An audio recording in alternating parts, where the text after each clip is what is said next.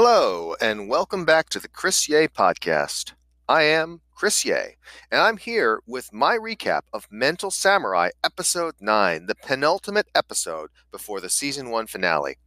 We opened the episode with an interesting statistical analysis that showed that of the contestants, 72% ended their run with a wrong answer 15% timed out, which by my math leaves 11% who were able to complete the field with 12 questions and move on to the season finale. It was pretty exciting seeing some of the highlights from the show to date. I'm always, of course, looking for myself. An ironic thing is that, interestingly enough, my sister was actually at my, the taping of my episodes, and she was there in the audience, and I've seen her repeatedly in the reaction shots in the crowd and yet she was not used at all during my run. I can only believe that when she got into that room where the family members wait and cheer people on that she was just basically frozen and doing nothing versus when she was busy watching other people compete other than her brother. She was excited and laughing and cheering and clapping and got on TV many many times which is a grand irony. We'll get back to that later on when we talk about Ben Bergstrom's run so the first contestant out of the chute was Boris Chernin, an emergency consultant who had immigrated to the United States from Leningrad, now known as St. Petersburg. Boris's story was that he learned English by watching game shows, which is pretty funny if you think about it. He said that people often said he sounded like a game show host. People say that sometimes I sound like a game show host, and I think that's a good thing. If I can sound more like Alex Trebek, I feel that that is a big positive. Boris was very calm and confident. He was locking in early. He was determined to get through the course as quickly as possible. In fact, he made the turn at the six question mark at three minutes and 30 seconds, which is one of the fastest paces we've seen. However, he went down because of his dedication to speed. He came to a question which asked him to spell out the word that represents both a borough of New York City as well as a famous cocktail. This, of course, is Manhattan. And even though it said spellbound and spell it out, he just said Manhattan, lock it in. And when he locked it in, he actually broke the lock it in lever as well. So, very sad considering that this is a guy who was on record pace, clearly seemed that he knew everything that was going on, felt very confident, I think, that he was going to be able to do extremely well. He was cool under pressure, but he ran into that issue, which is, you know what? It's all good to be fast, but you don't get any extra points for being fast. And it's better to take your time and be certain. And Boris, despite coming in with, I think, incredible trivia skills, incredible knowledge, puzzle memory, all these things, he was tripped up simply because he was trying to go too fast. Now, next up was Marlie Clarke, a flight attendant, and she practiced for Mental Samurai by doing her trivia and quizzes during turbulence. So the bad turbulence on an airplane, that would be something that would be bad for most of us. It turns out that was helping her prepare for Ava. Her run was a bit hesitant. She seemed like she was not as confident. Perhaps she felt that lack of confidence, or perhaps she didn't. But as it turns out, she went out on one of the questions, which is sequencing the words in a song. In this case, "Take Me Out to the Ball Game." And she's obviously not a baseball fan because she could not sing the song. And in a very cool moment for the show, Rob led the audience in singing Take Me Out to the Ball Game. So it ended up being great television. Unfortunately for Marlie, she did not make it through, but it was great television. And if I were sitting in the chair then and I heard Rob singing Take Me Out to the Ball Game, I would have felt at least a little better saying, you know what? At least I know I'm going to make it on the air. Third up was Courtney Courter, who is a model. As it turns out, she was actually a Miss Kansas in the Miss USA competition. A lot of people commented, wow, she seems like a really attractive woman. That's what happens when you have someone who is the most attractive person in their state. Uh, she came out and she was relatively slow in locking it in. I had some concerns about the pace, but again, like Boris Chernin, she was tripped up by overlooking the nature of the question. There was a question about the relative value or price per ounce of certain metals, uh, copper, silver, and gold. And she failed to note that the question asked her to say lowest to highest. She went highest to lowest, gold, silver, copper, lock it in. And that was that. Again, speed is important, but accuracy is more important. As we heard, 72% of people were out because of the wrong answer, only 15% because of the timeout. And so if you're going to err one side or the other, err on the side of making sure you get the question right. The fourth contestant of the night was Miles Nye, a game maker, somebody who it turns out has actually been a consultant to shows like Survivor on the different challenges that they have the contestants go through. So, in many ways, this is a guy who is perfect for this kind of show. He actually works in the industry, he understands the different stresses, he's got a lot of different knowledge. And he had a little bit of personality, which I loved as well, the facial hair. And he said, Lock it in, Ava. So he's really personalizing it. I thought he was great on television, super duper animated. And I'm like, this is TV gold. Unfortunately for him, he ended up going out on a question where there was a hole in his knowledge. The question was Can you put in sequence when these various famous recording artists recorded a James Bond theme song? It was Paul McCartney and Wings, it was Duran Duran, and it was Adele. And being somebody who is very familiar with pop culture, I knew that the songs in question were for Paul McCartney and Wings, Live and Let Die, for Duran Duran, View to a Kill, and then Adele, whatever that song happened to be. I don't remember, but I knew that she had done the theme song for one of the recent Bond movies. So Miles wasn't certain whether it was Paul McCartney or Duran Duran who came first. You know, I think if he'd stopped to talk it out, he might have said, well, you know, Paul McCartney is a lot older than Duran Duran. Duran Duran is an 80s band. He might have realized that Live and Let Die came before View to a Kill. But unfortunately, he reversed those. Uh, he did, I think, was very gracious in defeat. He gave a great positive post game interview. And he and Courtney both responded to my overtures, and I'm going to try to schedule time to interview them for this podcast. Next up after that was Eric Schroeder, a tennis pro. He was a guy who really seemed to enjoy himself on the show. And it turns out it makes sense that he does because, in addition to being a professional tennis player, in addition to having an MBA, which means he is in the world of business. He is also an actor and has actually been in soap operas and on television and in movies. And who can blame him? He's a very handsome guy.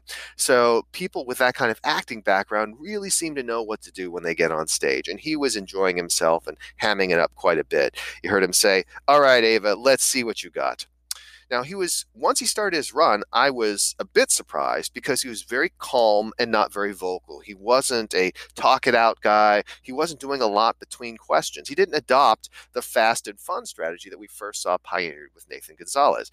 And I feel like that was a bit of a loss because here's a guy who is obviously very photogenic, understands how to carry himself on stage. And if he let a little more of that out, during his run itself, perhaps he wouldn't have been as nervous. Perhaps he would have been able to get further. Who knows?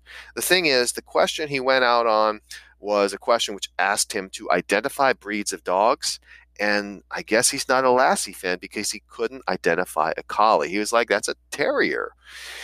I don't know. Maybe his back was hurting. Maybe he was distracted, but he after the losing was still trying to enjoy himself. He gave some finger guns to the audience. He was still playing it up. And again, I feel like this is a guy with a natural stage presence. Just happened to be had not watched enough Lassie growing up. The penultimate contestant of the episode was Josh Kronz, who is a math teacher he had a very touching hometown package uh, focused on his mother, who sadly had recent passed away, recently passed away uh, from cancer. And his goal was to win for her and also to take that vacation that his mother had always dreamed of taking, which is to go up to Alaska and kayak with the orcas. Uh, you could tell he was tearing up. I'm sure that the people who were shooting it were tearing up. It was very emotional. And it's tough to go from that to competing. But fortunately for him, the interviews tend to be shot the night before. And so you have plenty of time to recover. And so that next day, he went on his run. And Josh was a really good talk it out guy, which is great for television. One of the reasons I'm sure he ended up on the show. He was talking out his answers and doing a great job of, of clipping through. He was getting pretty far. But sadly, again, he's a math teacher, not a civics teacher. He lost on a question because he didn't know the number of senators in the US Senate. He was thinking, well, there's 52 senators because there's 50 states and then there's two for the District of Columbia. And I'm like, oh my gosh, what are you doing, Josh? It's two senators per state, and the District of Columbia doesn't get any senators, but does get a representative in the House of Representatives. So it was unfortunate. Uh, he just got the question wrong, but he got a lot of airtime, anyways. He got a great hometown package. He made it to the air, and I think it was because he had that great stage presence, that great story behind him. And Josh also said he was up for an interview, so I'm hopeful that I can actually reach out and arrange something and interview him for the show. Now, the final contestant of the night is Ben Bergstrom. Uh, on the show, he's listed as a bartender, which is one of the things he does. But Ben is also an accomplished musician. Ben is also an actor who has acted on stage on the East Coast and has come out to Los Angeles to pursue his acting dreams. And there's a really interesting story that we're going to get to about just how that came about, which is fascinating. I'm looking forward. I'm hoping to get him on the show and ask him about it. Ben is really this modest guy. He and I spent a lot of time together because he was part of Team Tuesday, part of the group that shot on Tuesday. Ben was a local, so he'd actually come in a couple days earlier. I think he'd come in on Saturday or Sunday, and he waited the whole day. And they're like, sorry, you won't get a chance to go, but if you're willing to come back, you might get a shot. I think Ben is very glad that he made the decision to come back.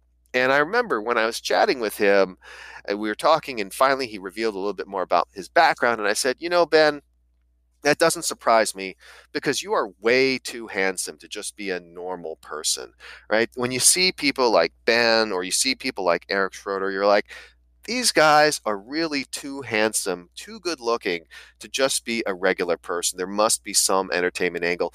If you are that good looking at some point in time, you're essentially forced into entertainment because we live in a world where people want to watch good looking people on screen. If they wanted to watch ugly people on screen, they'd watch C SPAN all the time. So, Ben, as I mentioned, was part of Team Tuesday, had come back, and boy, was he glad that he come back. Now, interesting point. One of the things that happens during the shooting of the show is there are different stages that you go through. So you go to makeup, you go to wardrobe, and you're being shuttled around. And uh, for example, I had to go to makeup, and then if it's too long, they send us to makeup again because now the sweat is starting to come through, and so they need to put more powder on. And wardrobe, at one point in time, I actually spilled some water on myself, and the wardrobe people came running out with a hair dryer to dry off the clothing because they were terrified that they would appear wet on screen all sorts of fascinating stuff happens. And what this means is that even though we're not able to see what's going on, there are these various monitors and we can hear what's going on. And the sound of a successful run is very distinctive because you're hearing the floom, which indicates the question, and then the cheering of the crowd. And if you count the number of times the crowd cheers, you can tell how someone is doing. And so I saw little bits of Ben's run on the monitor as I was going between makeup and wardrobe and so on and so forth. And I could hear the crowd getting louder and louder. And I wasn't watching the monitor when this happened, but I was in a hallway waiting to go to wardrobe or waiting to go makeup when I heard the crowd going crazy. And I was like, I know that Ben has just made it through. So that was fantastic. And I'm glad I finally got a chance to actually watch his run. So Ben was very smart. And again, this is just editing because Ben's run was on it probably on a different day. None of the other people on this particular episode were from Tuesday, as far as I know. But Ben illustrated the value of taking your time. He says, I'm not going to rush through them. I'm going to be careful about my answers. And sure enough, that's what he did. He seemed to be enjoying the ride. He set a great pace. He didn't rush. He got to one of those questions where they had the missing puzzle piece and he had the wrong answer initially, but he said, wait, don't rush. Let me think about this. And then he came to the right answer. And he was making up for time whenever he could by actually early locking it in, as you know, locking in before people are finished saying the question. And that is a good way to pick up additional time. Uh, when he was doing some of the addition questions, he says, I'm going to double check the math on that. So Ben demonstrated the value of doing the work and doing the double checking because he got all the way through all 12 questions, made it to the Circle of Samurai. And what a great answer.